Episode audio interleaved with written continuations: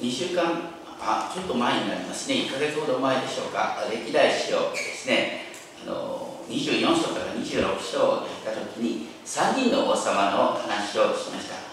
あの幼児期を神殿で守られてですねどうにかダビデ王家を続けたヨアシっていうとまたそのこうアマツヤっていうのはあの神の人に謙遜に聞いてですねエドムとの戦いに勝利できた。それからその次がウジヤっていう王様。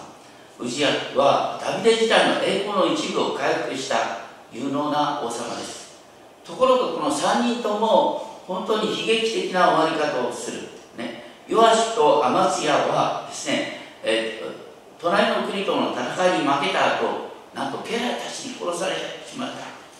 そしてウジヤは神の怒りでザーラトに侵され隔離生活のまま寂しく生涯を落とした。みんな立派な王様だったんだけれどもうまくいと傲慢になって失敗してしまったって話なんですね。一方今日出てくるですね3人の王。これも3人の王なんですけどヨタムっていうのは立派な王様だった。そのこのアハゼヤはめちゃくちゃだった。そしてめちゃくちゃな父親から最高の王が生まれたヒゼキヤっていう人ですね。なかなかあの親が立派だから子が立派になるっていうですねダメな親であるほどですね子が立派に育ったという話なんですね。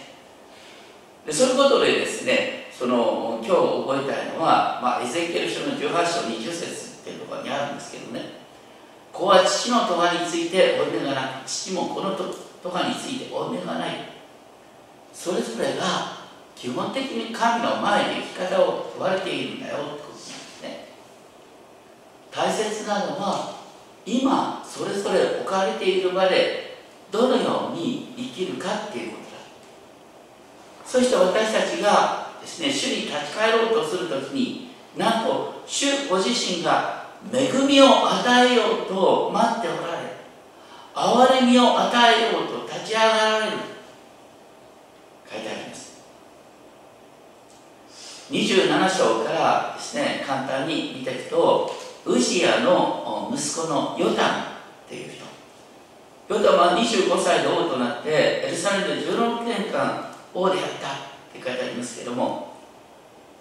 これはあの彼の角度での推測なんですがあのさっき言ったウジヤっていうねお父さんがあの立派な王様だったんだけど傲慢になって自分は祭司の役割をやるんだと言って神殿でこうたこうとしてですね神の怒りを受けザザラトに侵されてしまった。ザーラトに侵されたら政治はできないんですだから実際に政治をやってたのはヨタ多分ウジアのですね最後の10年間はヨタムが実質的に王としての役割を担ってたんだと思います。でヨタムの評価については27章2節にあるようにですねすべてウジアが行った通り主の目にかなうことを行った。ただし主の神殿に入ることはしなかった。ウジアの間違いは犯さなかった。ということですね。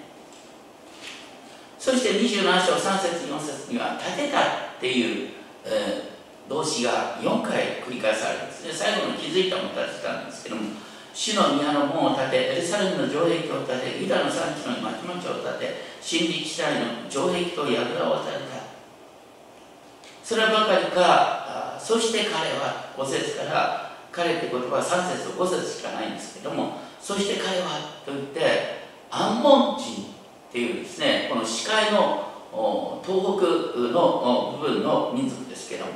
アンモン人って本来北王国イスラエルにえー、服従してたんですけどもこの時ですね北王国が軟弱化してた。そういう中で、えー、なんこのヨタムは北王国の占領地にまでですね手を伸ばすことができた。そして、えー、27章の6節。ヨタムは勢力を増し加えた。普通だったら勢力を増し加えた傲慢になって打たれたっていうのが今までの流れだったんですけどもね、えー、その前の3代のですねあの親たちの失敗を見てるからうまくいってもごまにならなかった。謙遜にですね、えー、彼は自分の神主の前に道を確かなものとしたって書いてあります。とにかくその前の3代の王は本当に平穏な死を迎えることができなかったんですけどもヨタムさんはですねその4代前のヨシャマテと同じように平穏な生涯を終えることができた。でそういう立派な王様のもとでですね子供は次は立派に育ったかというと真逆。それが28章1節から。ヨタムの子アハズ。二十歳で王となって実際に16年間王であったって言うんですけどもヨタムと同じ期間王位についてたように見えますが16年間で主に立ち返る実はこのアハブのアハズのもとで16年間めちゃくちゃになったっていうのがこれからの話なんです。28章の1節からですね彼はダビデの子だった。にもかかわらず2節にあるように北王国イスラエル王たちの道に歩んだ。そして4節にあるように主がイスラエルの子らの前から覚えはられた違法の民の意味嫌うべき習わしを真似て自分の子供たちに火の中を通らせた。火の中を通らせるというのはですね当時アンモン人がしたい求めてたモレク、モレク礼拝で野蛮なですね幼児をですね虐殺するような生贄の捧げ方があった。それを真似たっていうとんでもない話なんですね。でもその原点ってもともとですねあの列王記によるとソロモンがですねエルサレムの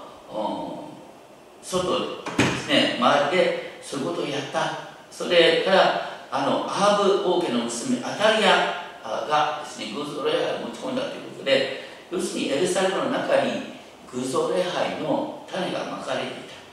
そしてその偶像礼拝の流れの中に身を任せてしまったのがヨタンだった。それに対する神の裁きとしてですね28章5節ね北王国アラムあ北のアラムという王国が攻めてきてですねエルサレムを散々なああ蹂躙していった。それから今度はですね28章の5節から見るとイスラエルの王いわゆる北王国の王の手にも渡された。レマルヤの子ペカっていう人がですね迫ってきてユダで1日のうちに10万人12万人を殺した。勇士たちを殺した。そればかりかなんとですね、えっと、ユダの女たち男女の子供たち20万人を捕虜にしてしまった。もうこんな悲惨な負け方はない。これはアハズが神様に逆らった結果として起こったことです。でもそういう中でなんか北王国イスラエルで立派な預言者が出てきた。オベデっていう人ね。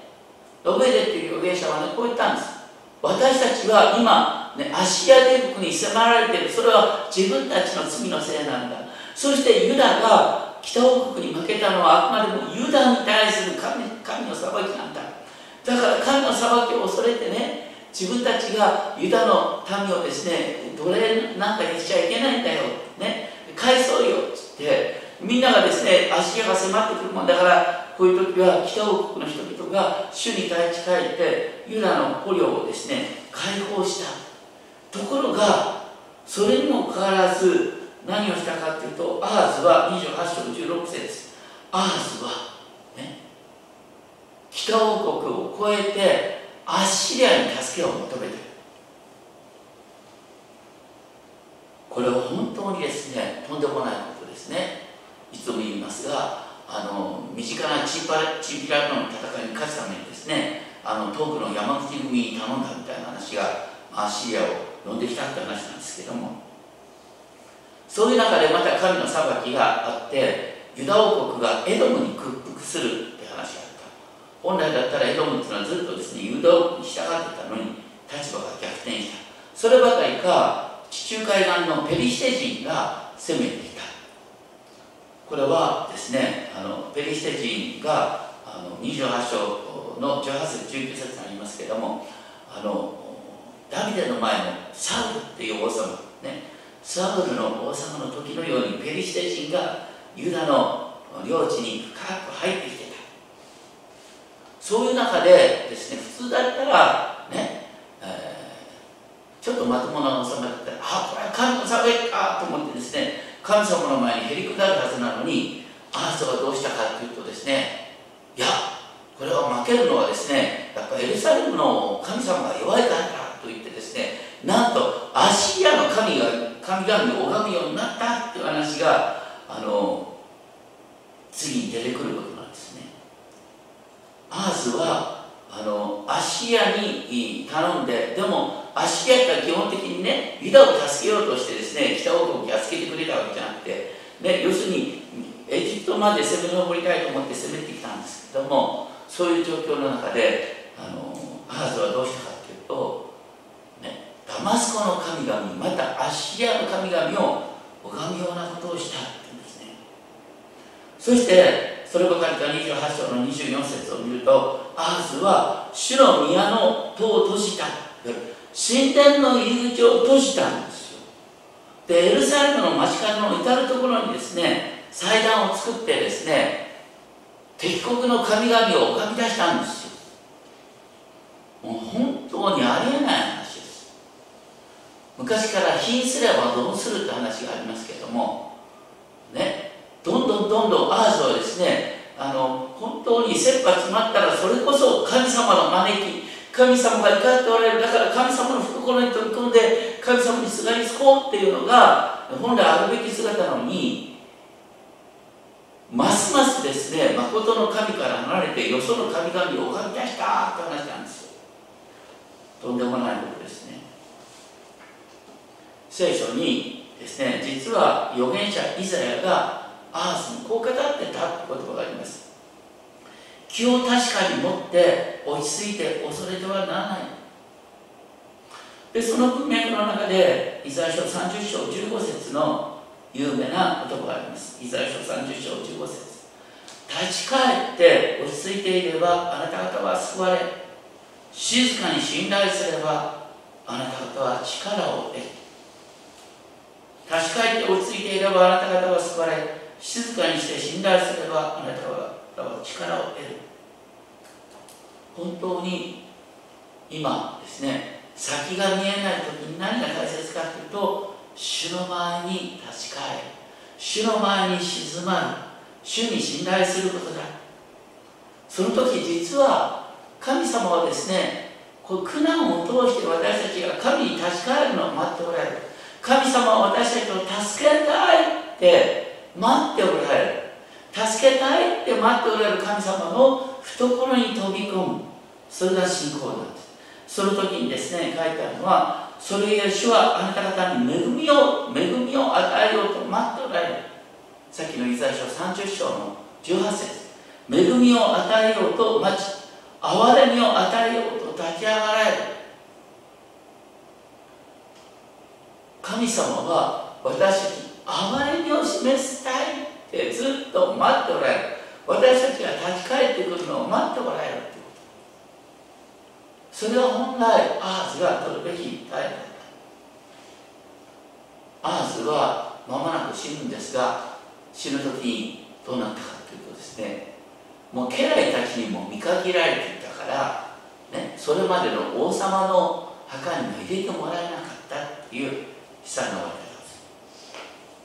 で次に出てくるのは29章1節。ヒゼキヤ。ヒゼキヤは25歳で王となってエルサレムで29年間王であったと書いてありますが実はヒゼキヤがいつ王になったのかに関しては諸説あるこれなかなか難しい列王記第2 18章1節を見るとですねヒゼキヤが王になったのはですねサマリア北王国がアシレに滅ぼされる6年前の時だと見えるんですね。でも30章でヒゼキヤが祝っている水越の祭りそれに北王国の残りの人々を招いてるということから考えるとそれは紀元紀元前716年12年間の差なんです。でこう多くの人の解釈として結局こういうことなんですけどね。アハズっていうのは、まあ、大体4年ぐらい治めてみんなに見限られるでも権力を持ってそのアハズのもとで実質的に国を取り仕切っていたのがヒゼキヤではないか。でもアハズが元気な上はうちはやっぱり前のですねアハズの指示に従ってアハズの意向に逆らうことをヒゼキヤはやらなかったっていうことが書いてあるんだと思います。でもヒゼキヤが実質的な王になった。アハズが死んだ。アハズが死んでヒゼキヤが絶対権力を握った途端どうしたかっていうと29章2節。もう国の動きを真逆にしてですねもうアハズがやってきた偶像礼拝を全部なくしていくんです。そして徹底的に主に仕えるようになった。ヒゼキヤはですねそうダビデが行った通り主の目にかなうことを行った29節。ヨシャマテに勝る王であった。ダビデ以来最高の王になったということが書いてあるんですね。まあこれは推測なんですけどもね。あのね父親のね低たらくを見てて子供はねやっぱりそれなりに学んできたんだよ。こんな父になってはいけないな。だけどね父には逆らわないで時を待ってた。で父が亡くなった途端ですね父の誤った政治を全部ね正していったそれがヒゼキヤなんですね。さっき言ったようにアーズはエルサレム神殿の門を閉じた。しかしヒゼキヤは最初に行なかったことは祭司とレビ人を集めてね29章5節ですね。あなた方は自分自身を性別しなさい。主の宮を性別しなさい。聖女から忌まわしいものを取り除きなさいと言って聖女をきれいにしました。そしてレビ人たちに主と契約を結ぶように言って本当にこれから主義のに使えるんだよということをですね徹底していきます。そして29章12節から14節にレビュー人のですね家系、えー、このねカタカナがずっとみんな混乱しちゃうんですけどこれここに書いてあることはとても意味があるんです。このレビ人の家系はダビデ時代の家系に遡ってレビ人がもう一度本当に主の宮に仕えるんだっていうことが明らかになっていくその最後にアサフ、ヘマン、エドゾンというですね聖歌隊の筆者の家系が出てくる徹底的にですねあのヒゼキヤは神殿を清めるんですけどもそしてその上でですねこの神殿を清めまた聖女を清めるための多くの生贄を捧げる全焼の捧げ物を捧げ始める。その時にですねこの29章の27節28節これが感動的なんですけれども29章の27節28節ですけれどもヒゼキヤの命令で全焼の捧げ物が捧げ始められるとみんなどうしたかっていうとねレビ人たちはイスラエルをダビデの楽器に合わせて主の歌とラッパが始まった。前回主は節を神歌い手は歌いラッパ奏者はラッパを吹き鳴らしそしてこの全ては全焼のさせるものが終わるまで続いた。29章30節を見るとダビデおよび先見者アーサムの言葉を持ってどういうことかというと支援の言葉ですね。支援の言葉を用いて支援の歌を歌い続けたダビデの楽器に合わせて。だからねヒゼキヤが行ったこうリバイバル宗教改革っていうのは何かというとダビデ時代の、ね、礼拝の形をもう一度復興したっていうことなんですね。今私たちはですねあの当時のように動物の生贄を捧げることはしません。しかし聖書に書いてあるのは私たち今あできる生贄は何かというと賛美の生贄である。また善を行い分かち合うという生贄である。賛美することと互い助け合う。それが現代の生贄だ。そして賛美の中心に支援がある。支援はまさにダビデが作った支援なんですね。その流れが本当に礼拝の中心なんだよということが書いてあります。そして30章1節2節でですねこれも感動的なんですけどもヒゼキヤがですね次何をしようとしたかというとねヒゼキヤが即位したですね一月目は神殿を清めることに一生懸命だった。そして神殿を清めるための生贄を捧げることに一生懸命だった。そして第2の月第の月は実はですね現在の5月ぐらい今ぐらいですね5月。ねその時期に一月遅れの水越の祭りを行った。一月遅れの水越の祭りの祝い方は民数記9章に出てくるんですけれどもまあとにかくですねあの事情があるためには一月遅らしてもいいって話があったんですね。そして一月遅れの水越の祭りを祝うにあたってどうしたかっていうとヒゼキヤはねもうこの時は北王国イスラエルを滅びてなくなってるんです。でもね北王国イスラエルにまだ残っているイスラエルの民がいた。北王国の民。でそこにですね、えー、ヒゼキヤは次から次と手紙を書くんです。そしてみんなエルサレムに登っといで。あなた方は主に逆らった結果として国がなくなった。でも今からでも遅くないもう一度エルサレムに来て一緒にね水越しの祭りを祝おうよって呼びかけたんです。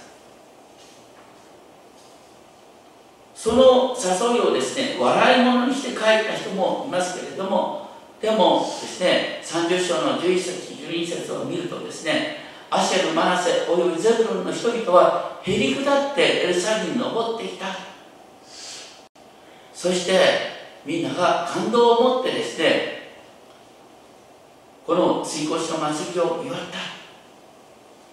そして30章13節こうして第の月多くの民がタナスパンの祭りを祝うためにエルサレムに集まった。おびただしい数の大集団であった。本当にあのアースと真逆のリバイバル。これこそまさに